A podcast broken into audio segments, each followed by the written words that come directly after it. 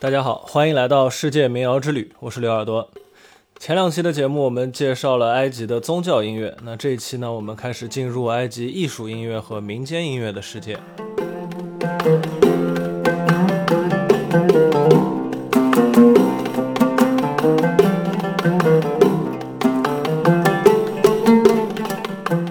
世界上的很多国家都有某种类似于男女授受不亲这样的传统观念。阿拉伯国家呢，可能在这方面就更加的保守。当然了，现在整个世界的趋势呢，还是越来越开放的。比如说啊，我去埃及之前呢，听说开罗的地铁它是分男女两种车厢的，你不能走错。但是过去之后才发现，真实情况呢是只有女性车厢，并没有男性车厢。也就是说呢，这个车厢是为了保护女性而设置的，男性禁止乘坐，但是女性呢就可以自由选择。实际上有很多的女性也会很自然的就去乘坐普通的车厢，尤其是几个人一起乘车的时候啊，如果非要把男女性拆开来的呢，着实是没有什么必要的。在过去的埃及呢，在音乐领域里啊，也是有男女之分的。比如说呢，有一种中东音乐特有的小乐队形式，叫做塔赫特，它就只能由男性音乐家表演给男性观众。而与之相对应的女性乐队呢，叫做塔赫特阿瓦利姆，由女性表演给女性观众。这个阿瓦利姆啊，是从中世纪开始就有的一个专门代表女性音乐家的一个称呼，意思呢是博学的女性。不过在一些资料上显示呢，中世纪的时候，阿瓦利姆啊主要是受邀在一些富贵人家或者是宫廷里面进行表演，而且呢是在一个屏风后面进行表演的。那因为大家看不到他们的真面目嘛，所以说观众呢也就可以不用分性别了。另外，据说在中世纪的时候啊，一个阿瓦利姆这样的女性艺术家，无论是身份地位还是经济收入，她都是要高过男性音乐家的。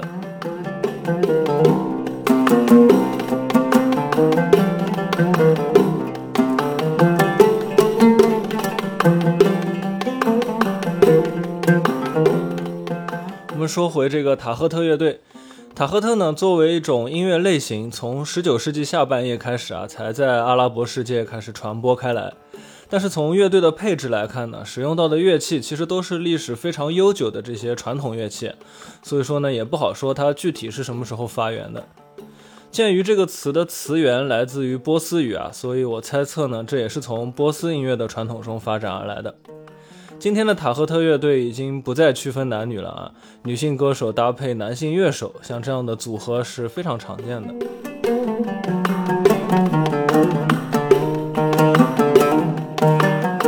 传统的塔赫特乐队一般都是小乐队，最少呢只要两个人就可以，最多呢也不超过五个人，一般常见的配置大概是三到四个人。演奏的旋律乐器啊，一般是在乌德琴、奈伊迪、卡曼恰、卡隆琴当中选择一个或者两个，而节奏乐器呢，则是在里克和达布卡当中选择一个。那这些乐器我们很多之前都介绍过啊，那当中我们到现在还没有介绍过的呢，就只有卡隆琴和里克了。里克它是一种木框皮面、嵌有金属鳞片的这种手鼓。看起来和我们常见的那种铃鼓啊差别不是很大，所以我也就不多介绍了。那卡隆琴呢就比较特别了，下面给大家专门介绍一下。那大家先来听一段卡隆琴的演奏。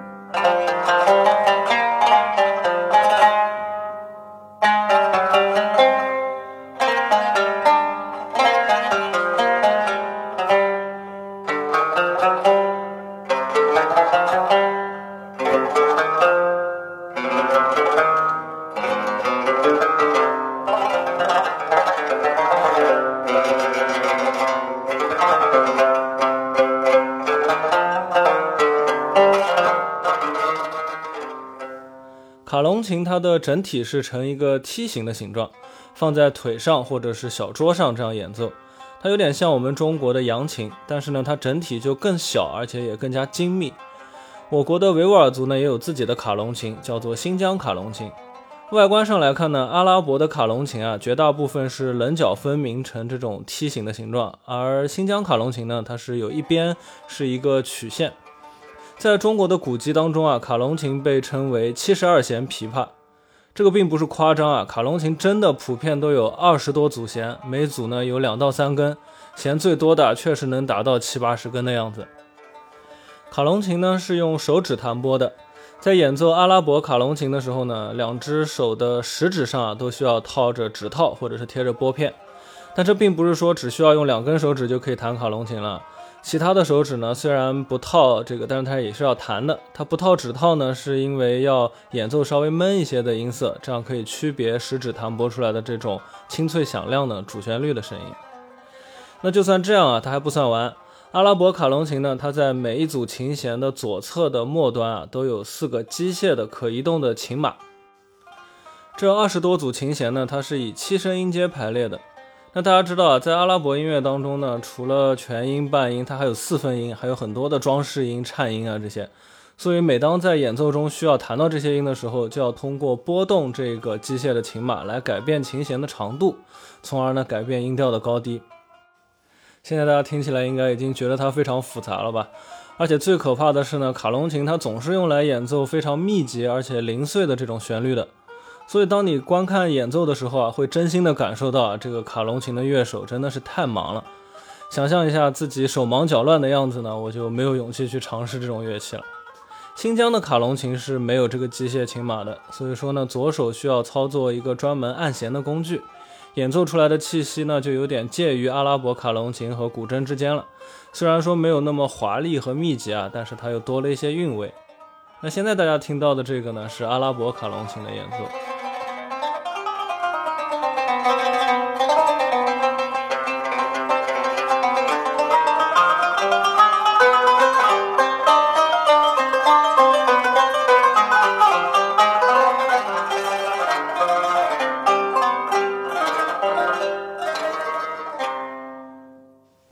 那塔赫特乐队除了纯音乐，也常常会表演歌曲。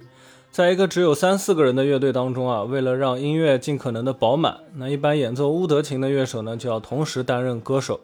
如果没有乌德的话呢，卡曼恰乐手也可以。但是鼓手啊，最多只是进行伴唱。我目前还没有见过主唱是鼓手的。此外呢，奈伊迪乐手肯定是不行了，因为嘴要用来吹笛子嘛。卡隆琴歌手呢，也不唱歌。之前说过啊，这个琴弹起来太复杂了，光是演奏好呢，就要耗费全部的脑力。值得一提的是啊，虽然这些乐手里面是乌德琴演奏者最适合唱歌，但也绝对不是说乌德琴最好弹，只是因为乌德琴往往会演奏和人声演唱相同的旋律，所以说脑子相对能反应过来一点。但即便如此，也还是非常难。我自己尝试过，比吉他弹唱还是要难上很多的。而且呢，在演唱两句歌词的间隙，手上还要持续弹奏装饰的旋律。总的来说啊，也是一个非常费脑的事情。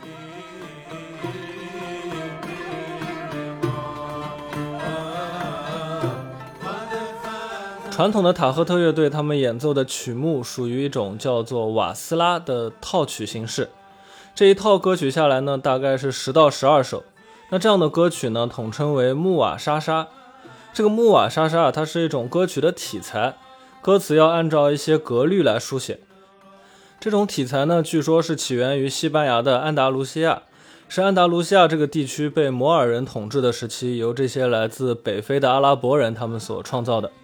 之前我们总说到波斯音乐对阿拉伯音乐的贡献啊，这次终于有来自北非人民的贡献了。在瓦斯拉套曲里呢，除了木瓦莎莎这种诗歌题材的歌曲呢，也有器乐即兴演奏，叫做塔克西姆，还有另外的一些即兴演唱的形式。那现在大家听到的就是一首木瓦莎莎的歌曲。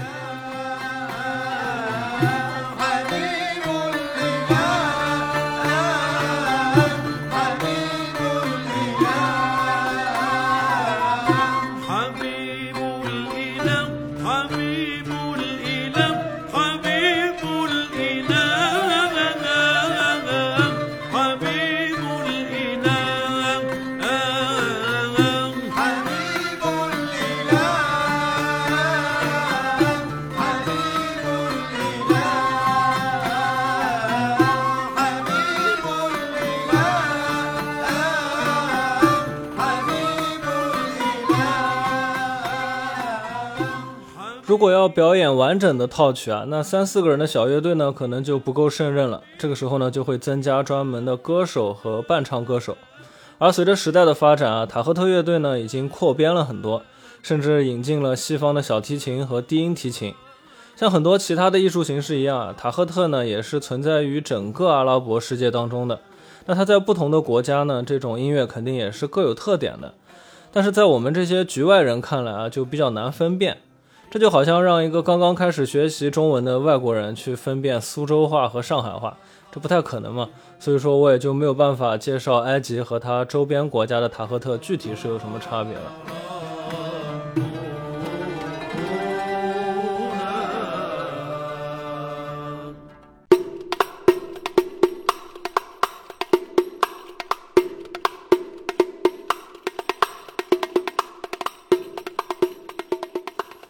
接下来呢，我们来说一说埃及的婚庆乐队。婚丧嫁娶这些事情啊，对于全世界的老百姓来说，都是生活中绝对的大事件了。尤其是婚礼啊，热闹是一个非常重要的指标。传统的中国式的婚礼音乐当中呢，最有气氛的乐器是什么呢？那肯定就是唢呐嘛。唢呐的声音高亢嘹亮，穿透性极强，有的时候也被戏称为是乐器中的小流氓。因为唢呐它本身体积很小，但是民乐合奏的时候啊，只要唢呐一响，除了像锣鼓这种大音量的打击乐器，其他乐器基本上你就听不见了。唢呐它其实也是一种起源于波斯的乐器，它在波斯语里的发音呢就叫做苏勒纳，它就很接近唢呐了。古代呢，唢呐经过丝绸之路传到了我们国家，而当它往另一个方向去传到埃及的时候呢，它则变了一个名字，叫做米兹马尔。像这个系列的乐器啊，在全世界各地，它的版本长相都差不多，无论是结构啊、外形啊，还是发声方式，都是大同小异的。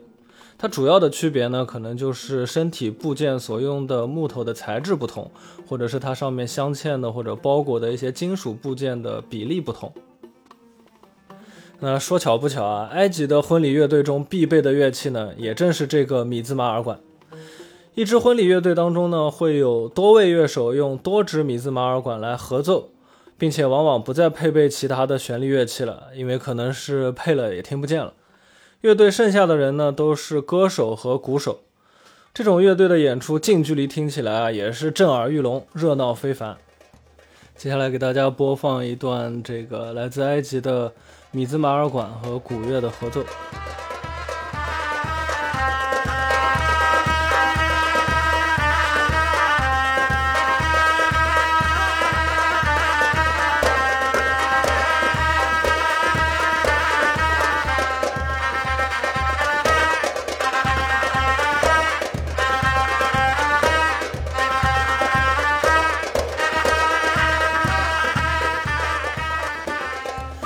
埃及的婚礼和中国的婚礼呢，还有另外一个共同点，那就是要送红包。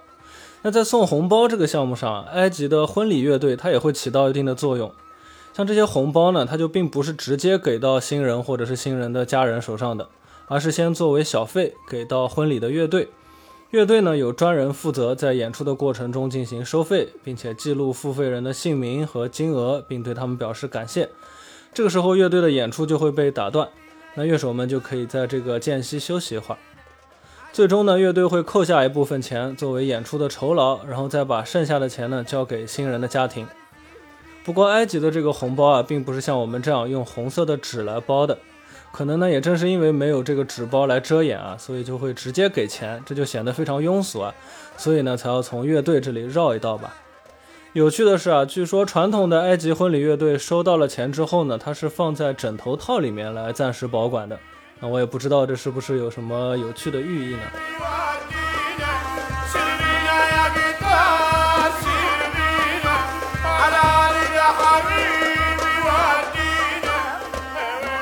那么随着时代的发展啊，现在很多的埃及人也会选择在酒店里面举行婚礼，尤其是城里人。他们在室内表演的婚礼乐队呢，除了歌手和乐手之外，还有专业的女性舞者，不仅表演歌舞，也要负责带领来宾参与歌舞。现在的一些埃及婚礼乐队的规模扩大了很多，他们会用十几位打击乐手围成一个 U 型，中间呢是几个管乐手、歌手和四位舞者，开口的那一面呢，则是新人和他们的父母。大家一起跳舞的时候呢，打击乐手啊，就相当于把人们围在里面了。也就是说，你的四面八方啊，都会被音乐包围，于是你便可以享受一种环绕立体声沉浸式的婚礼体验。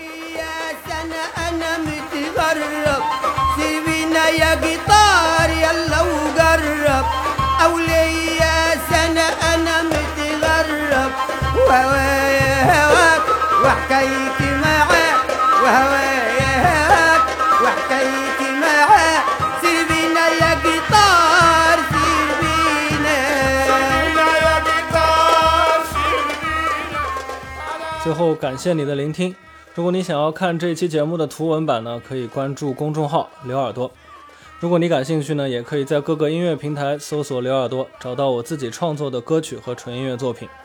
那欢迎点赞、收藏、转发、订阅。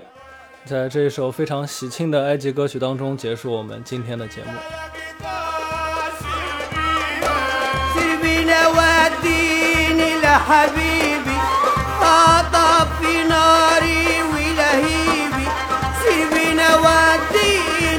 حبيبي